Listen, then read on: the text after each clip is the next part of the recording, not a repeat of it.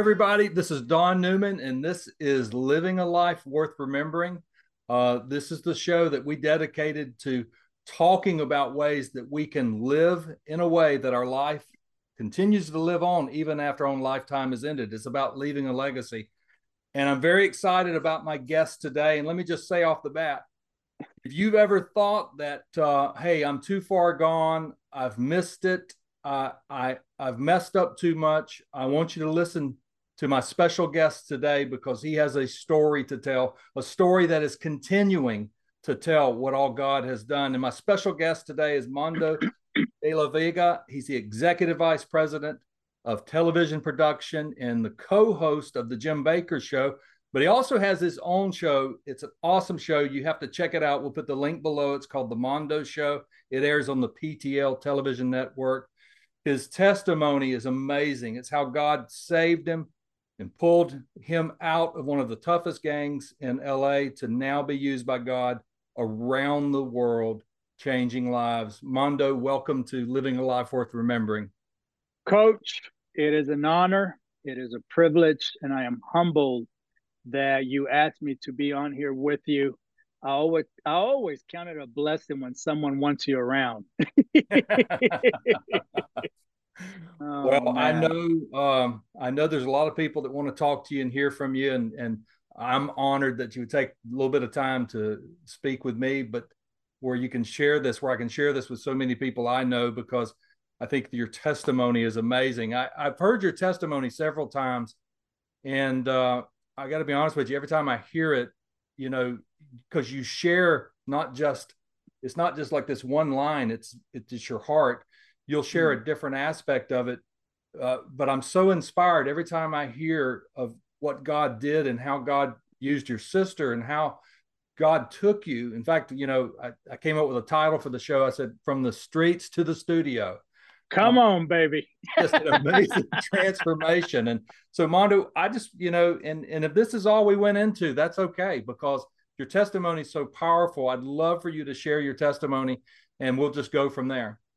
Coach, you know, I'm amazed of how far we can go when we say yes to God. Because for a long time in ministry, we get lost in the gifts that God grants us. We fall in love with the calling that God gives us, but we spend the rest of our time trying to find God's will for our lives.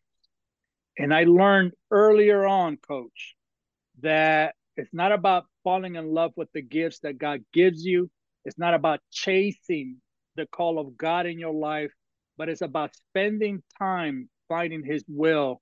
Because when you come out of a place where the streets and everything in society tells you lock them up and throw the key away, there has to be the will of God involved in the midst of that.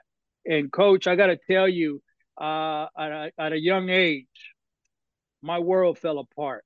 Mm. And I've shared a lot of different parts of my story, and it's so dramatic and, and it's so complex. And, and quite frankly, coach, life has life got a little bit complicated that it, it will be a lifetime trying to share the whole story. But the little bit yeah. I will share is that God will never leave you, God will never forsake you, that God always has always had a plan. I, I guess one of my favorite scriptures, coach, before I go into it is this Jeremiah talks about, For I know the plans I have for you, says the Lord.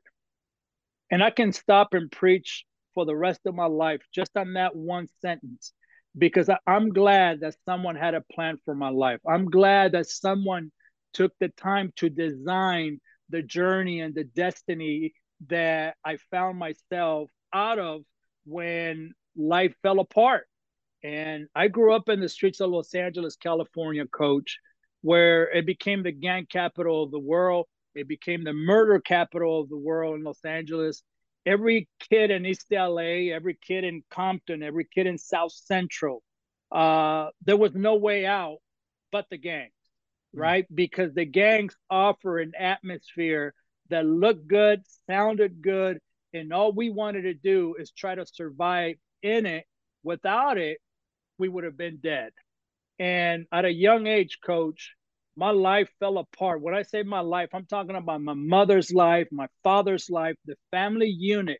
And you got to know this, coach, as Latinos, family is everything. As Latinos, you, you got to have that unit in order to strive, in order to make a name for yourself, in order to keep the name and the legacy going. Family was everything. But what do you do when in 24 hours your life falls apart? your destiny falls apart, your journey falls apart. And all of a sudden, the man that was my hero was no longer in the picture. And within hours, my mother went from being a, a, a woman that was a family woman, a, a woman that was devout herself into marriage. All of a sudden, that dream of hers fell apart and she became a single mother trying to raise a man.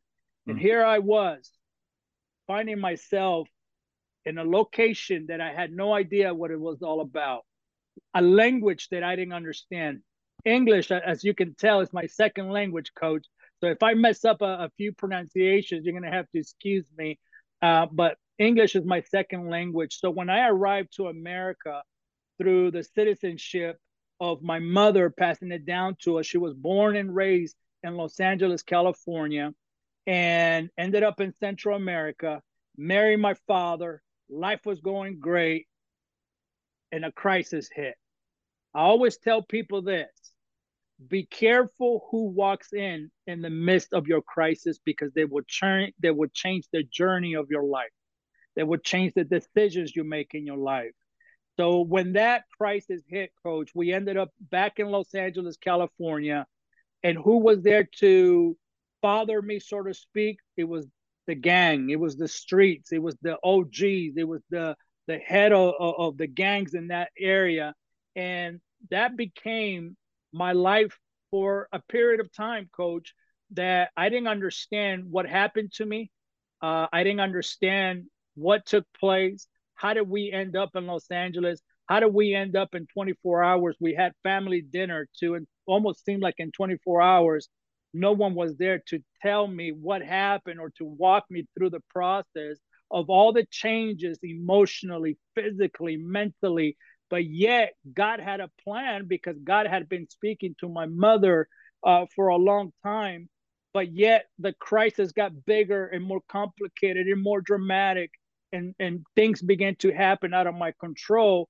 And out of that a birth a young man that got filled with so much anger a young man that got filled with so much hate a young man that lost his way a young man that was trying to survive. Yet i had to create an image coach in order to protect that little boy inside of me because i was crying coach. I was crying for identity. I was crying for a father figure i was crying because abandonment is real and there's times, coach, if I'm honest with you and your audience, there's times that at night I still dream and I'm crying. I, I cry in the in, in the midst of that nightmare, wandering, looking for my father, looking for my family, and my poor mother. Um, sleepless nights, worry, nights where her and I would fight, scream at each other, because now I took on the identity of what the streets wanted me to be. Yet I was fighting inside of me because I didn't I didn't know if I was I was to become what they were expecting me to become or still be that little boy that fell in love with soccer. And in the midst of that journey, coach, events began to take place that changed my perspective about humanity. I began to witness murders around me at a young age. I didn't know how to process that. I began to uh, deal with uh, guns instead of pencils. And and my first day uh, uh, in school, in the public school in Los Angeles, I got in a major fight to the point where they wanted to kick me out of the district because they didn't know how to handle my anger and, and, and my identity. Yet the gang was telling me that we live to die and we die to live for the neighborhood. Wow. And I don't talk about the gang that I come from because I never want to glorify them. I never want to give them credit for what the damage they did to me, but I can tell you, coach, that they lied to us. They lied to us every single day. They lied to us about the identity that we were trying to gain. Yet, at the end of the day, They didn't care if I if I lived. They didn't care if I went to prison or not. Now, if I did went to prison, they had a plan for me.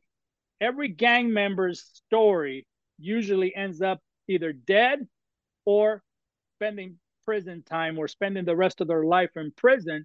And I didn't want that to be my destiny. Yet the gangs in the streets and the culture and the environment was telling me not to make plans past 18 years old if I could make it to 18 years old. I saw a lot of my friends did not make it to 18 years old. A lot, I saw a lot of my homeboys not make it past 18 years old because they installed in our minds that our destiny was to either die six feet underground or to spend the rest of our life in prison. And my hopelessness became even bigger each time I woke up. It became a survival game. It became a survival of identities. It became one lie after another. I be, I think I, I think we became professional liars, professional uh, survivors, professional thieves, professional criminals. Yet we were all wondering: Is this it? Is this what life has to offer? The gangs and and, and the culture of lowriders and the parties and the girls and the money. That was not the problem. The problem was the question inside of me was, is this it? Because if this is what we have to live and die for, then God, we got to have a conversation. I just didn't know where God was.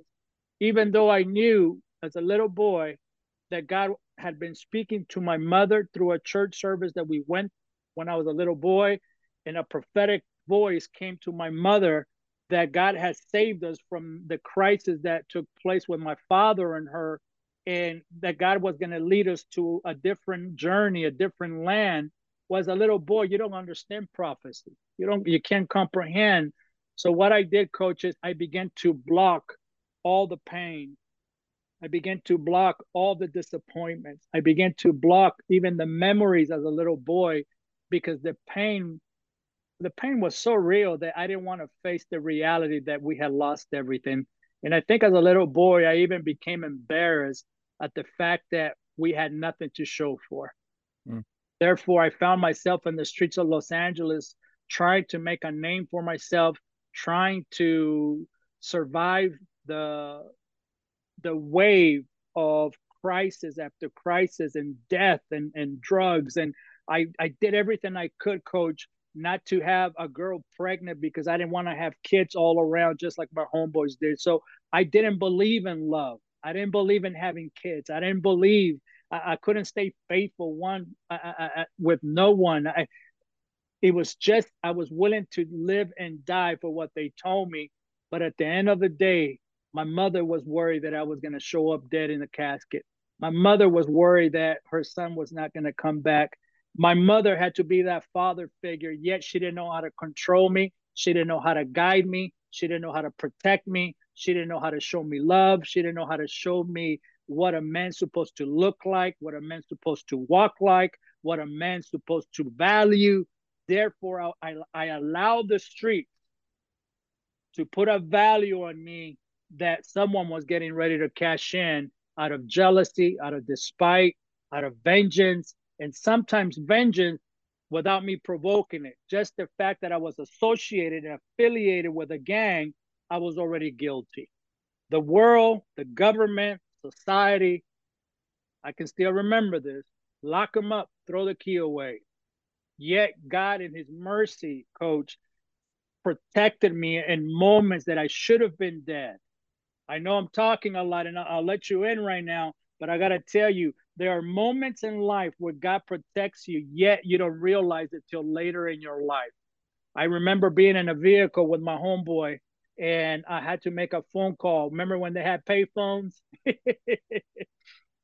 I told my homeboy to stop the car because I needed to make a phone call to meet up with the other homeboys so we can go do this hit.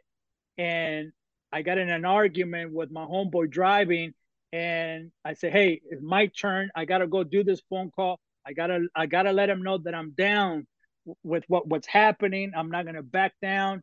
And he said, "You shut up and you stay in the car. I'm gonna go make the phone call. You just sit in the car and wait for me." My homeboy stepped out of the car, The moment he got to the payphone, I saw a car from the rearview mirror driving. Now remember, we're teenagers. We weren't supposed to be driving. We were driving illegally. We were we you know, it's what you do in the streets. You survive. And the moment he got to that pay phone, I hear five shots.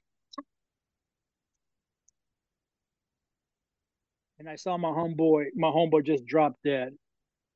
In that moment, I realized that should have been me. In that moment, I was I was supposed to be the one making that phone call. So now the question kept getting bigger. Where are you, God? If we can talk, there's a lot we need to have a conversation about God. There's got to be more to this. Yet, all throughout my process of, of, of, of a period of time, coach, no one stepped into my world to let me hear about hope. People either were too busy, people were afraid to walk into the neighborhood, people were afraid to talk about Christ. People, even though we were surrounded by churches, coach, no one seemed to step out to walk into our world and tell us that we had a different destiny. Mm. Wow. I you know it's a, it's such a compelling story and the the the part you know that that really got me and and if you want to share this because I can't remember the questions but there were those three questions I think oh yes. sister That's asked what, you that yeah. I, I, remember two of them but I why don't you share that real quickly and because uh, I just think that is so important that she stepped into your world and asked those questions and it was a pivot point for you. Yeah. Uh, why don't you Listen, share that? There was a point in my time in my life coach where I didn't feel like I had any hope. I was provoking other gangs to kill me. I will walk into neighborhoods. For example, I will walk into the Crip neighborhood dressed in all red, hoping they kill me. I will walk into the, the blood neighborhood dressed in all blue so they can kill me. And nothing was happening. I will walk into my uh, the territories of my enemies, provoking them Yet they wouldn't do what they were supposed to do. That was kill me.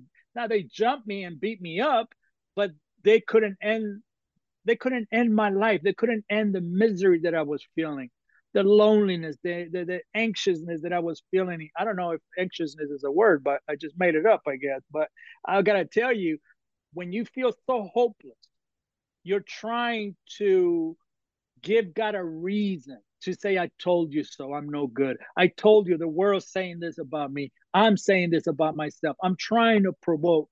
And all that turmoil and that argument in my head, the Bible says that the battle takes place in the mind.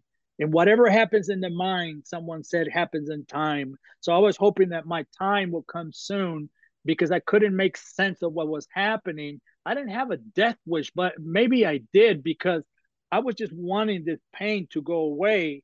And in the midst of that, a prophetic word came to my sister that her brother was going to find the Lord, that her brother was going to be saved before that year was over. And I got a message for those that are hesitating to preach the gospel. I got a message for you that is wanting to step out in faith, but yet you're afraid of rejection. I want to tell you something that sometimes God gives you a prophetic word, and that's all you need to grab that word and step out in faith and walk into someone's life because your words, the Bible says that life and death is in the power of the tongue. My sister walked into my world risking her reputation, risking her life, risking that people will talk about her, risking at the fact that I will reject her. Yet she believed on the promise of that prophetic word that was given to her earlier that year and my sister gave me three of the most powerful phrases that till this day I stand on, has changed my life, and I dwell on it because anytime I've struggled, I go back to those three phrases. Number one, what if God is real? Number two, what if prayer works? And number three, that really hit me hard, what if you have a different destiny? I wanted to talk to God, yet I didn't know how to talk to God. I didn't know that prayer was a language. Yet I didn't know if God had a different destiny for me, coach, because the world told me that my destiny was either to spend the rest of my life in prison or to find myself dead And if that was my destiny, yet my sister walks in and prophesies, what if you have a different destiny? Those three powerful phrases without an orchestra, without worship team, without applause, without having social media. And I'm not knocking any of that. All I'm saying is that sometimes you have to focus on the word that God gives you for someone because it can either be life or destiny for them. There's no death in the word of God, life or destiny. And when she did that, coach, it inspired, it ignited, it, it, it, became an epiphany for me because now I was willing to deal with that. I was willing to negotiate with God. And that was the pivot point, coach, that allowed me to find that window to escape. The world didn't give me a window. The gangs wasn't offering a window. The gang was telling me, if you leave, you're dying. We're killing you. We're persecuting you. Yet the gospel was giving me a different destiny. That is so powerful, Mondo. Um, when I heard that, and I've, I've heard you share it um, a couple of interviews that I've seen, and you know, I'm taken I'm taken back by two things. First off, what you said, the importance that she stopped and asked those questions that she said that to you, you know, and and I think of my own life, and I think of the times that somebody stepped into my life and asked me a question. They cared enough to ask a question. They cared enough to say, you know, uh, do you know that God has a plan for your life? And just the, you know, your your story is amazing and it showcases so many wonderful things of how God has used you and, you know, loves you and uh, has done so many things. But I love the pivot point. I love the point where there was that pivot and because she stepped in. And the second thing is, is that you know, that began the discovery of your destiny. And uh, as I've heard you share, and you know, I know we only have a couple minutes left, and uh, you know, maybe we can hook up again one day and talk about because I'd love to talk about mentorship. You've had some amazing mentors, absolutely. Uh, you know, and the importance of uh, fathers. I've got a really close friend of mine that mm. uh, works with me actually. That uh, he's going into uh, some schools, and all they're doing is going in and adopting uh, these uh, children, uh, boys, uh, I, I, think girls too, but anyway, that don't have fathers. So I know that yeah. we could do a whole segment on that, but I really feel like somebody's watching this. Let's do it. Let's do it. I, am going to make time for you, coach, because I believe that unless you have to go, but I really believe we are living in a time right now that even though it may look confusing, it may look distracting, yet fathers this is a message to every father that's hearing me right now. Because, like mothers, we are pillars in the development. Listen to what I'm telling you in the development of a child's emotional well being. The absence of my father crippled my development as a child to function in society. It crippled my ability to learn how to communicate. It crippled my ability to develop how to love, how to communicate. And as fathers, we know how to yell, we know how to motivate, we know how to scream, we know how to preach, we know how to sing, but we don't know how to talk. And if we don't start learning how to talk to them, and number two, if we don't learn how to stop and hear them, we're going to miss out on the greatest development of a child's life and I believe that as fathers, we're providing security, we're providing both physical and emotional security and development. But as a as a child, we need fathers that can teach us how to talk, how to communicate, how to communicate our emotions so we can be functioning men, not only in society, but in our marriages and, and being able to know what a father looks like, how a father should act like. And listen, this is the problem that I, I love seeing the problem and the solution, coach, because as fathers, we thrive in the ministry place. We thrive in business. We know how to motivate salesmen. We know how to motivate our team. We know how to win awards and we know how to win this and how to capture that. But yet, when we go home, fathers, we go into our man cave of our mind. We shut down. We don't know how to communicate with our wives. We don't we don't know how to talk to our children. We don't know how to connect with them. We're there, but we're not present. Yet everything inside of a kid and, and even your wife is screaming for communication. And today, I feel like fathers need to be more present than ever before. We're so driven to succeed outside in the workplace and ministry, yet we're failing at home. And home is what Christ wants us to be. I've hmm. learned this along my journey, coach, from a very dear mentor of mine, Gary Smalley, one of the greatest counsel uh, relationship people that I've ever met in my life. And he said to me, Don't go around the world and try to win the world and lose your family. Wow. He says, Stay home. And one of the things I learned, coach, throughout the 25 years of my ministry is that I fell in love with the calling of God for my life because it was opening up doors worldwide. Stages were being opened. Thousands of people were hearing my testimony, and I was getting to the point where I, I fell in love with the gifts that God gave me, and I fell in love with admiration that people were giving me. Yet I lost my way to find the will of God.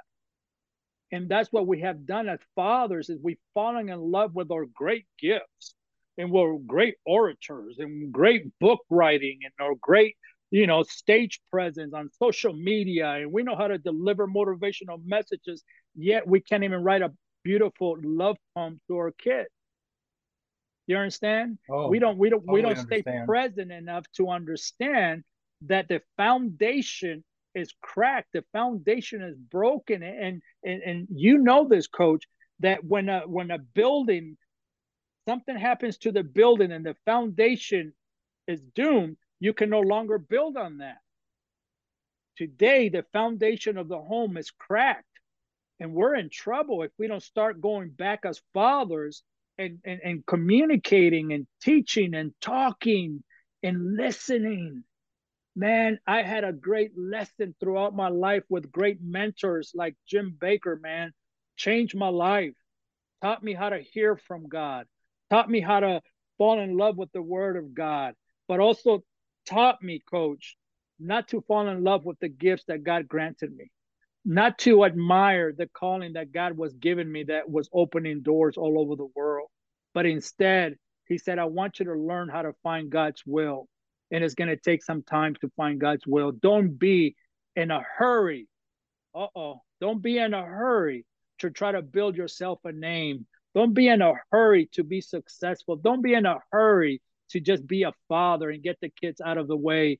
Don't be in a hurry to grow old with your wife. Take your time.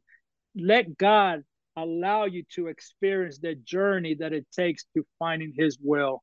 And I got to tell you, when you learn certain things as a father, you stop being in a hurry and enjoy every minute that you can watching your kids, hearing your kids, and talking to them. That, that's so powerful. I I'm gonna I'm gonna share with you a real brief story uh, to confirm what you're saying, um, and then I want you to pray because I believe there are people on here that and just pray as you feel led because you know there could be fathers that are on here, there could be people that have children that are away, and I just believe God's going to direct you and, and and we'll close with you praying. But um, one time I was in my car and I was uh, I was actually a, a police officer. I was a state trooper, and I was in my car, and I happened to uh, catch a football game on that was in the area that I grew up. We played high school football, and so I'm listening to this ball game, and the Lord speaks to me, and He says, "Do you know why you've never doubted that I love you?" And uh, this is not a pat on the back. I don't deserve credit for this, but I have never doubted that God loves me. Never. Uh, and I'm so thankful for that. But it's not anything I did uh, per se, but I just said, Lord, I, I, I guess it was uh, Sunday school. I guess it was, uh, I started going through all the list of things. And he said, No, you're listening to it. And I said, Football? How did football establish that? I mean, you know, my coach, mm-hmm. he was pretty wild. I mean, you know, I'm thinking, what, how did this happen? And he said, No, You've never doubted that I loved you because your parents told you they loved you and that I loved you, and they proved it was all true by going to all of your ball games. Wow. And it had, and it just absolutely made me realize that God had established something just through my dad showing up and being wow. there. And so wow. I just share that with you because what you're saying, and I believe that's part of your ministry. I believe it's part of your message. The restoration of fathers. You know, what does it say? Is I believe in Malachi that the hearts of the fathers would turn to the children and children to the fathers.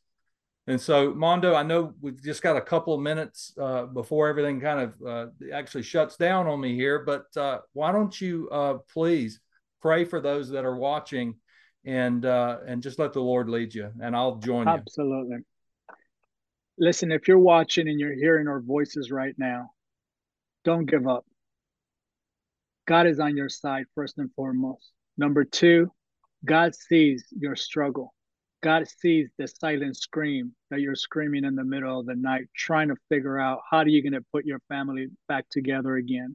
God sees the disappointments. God saw the heartbreak that it took for you to get to where you are today. And I want you to know that you and I and coach are in the same league. There's no difference. There's no greater in his kingdom. He loves you unconditionally. There is nothing you can do to God to disappoint him. You know that he sent his son, Jesus Christ, to die for you. That's fantastic. But more than that, so we can live. Sometimes we forget that we have to live. And sometimes you forget that in, in your crisis, you die and your dream dies and the ministry dies and your family dies.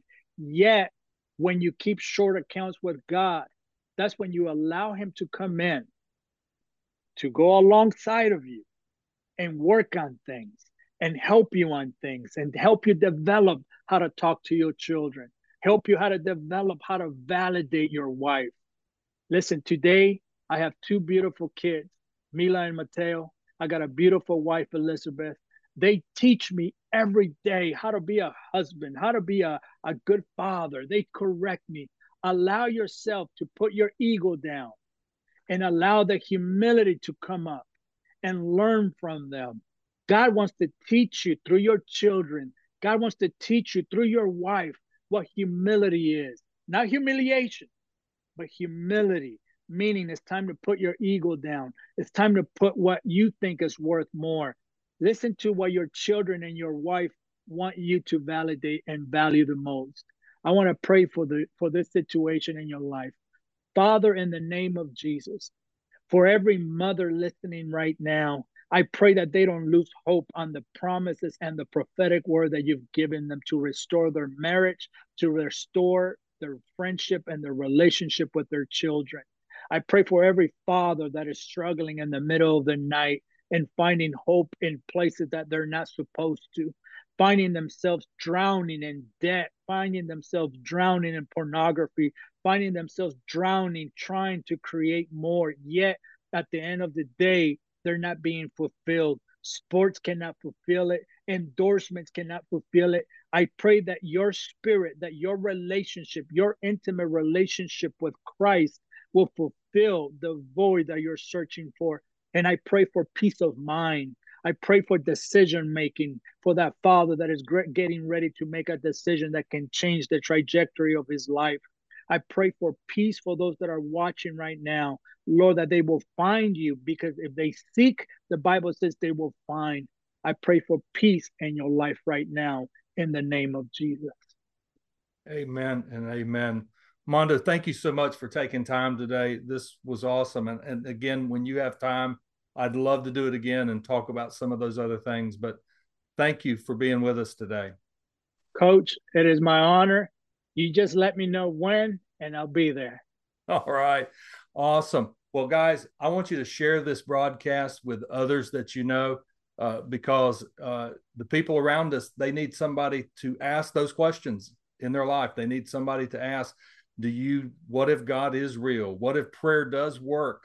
And what if you have a destiny? And I believe Mondo's testimony is going to inspire a lot of people to ask those questions Till next time, continue to live a life that continues to leave a lasting legacy, and you will live a life worth remembering. God bless you.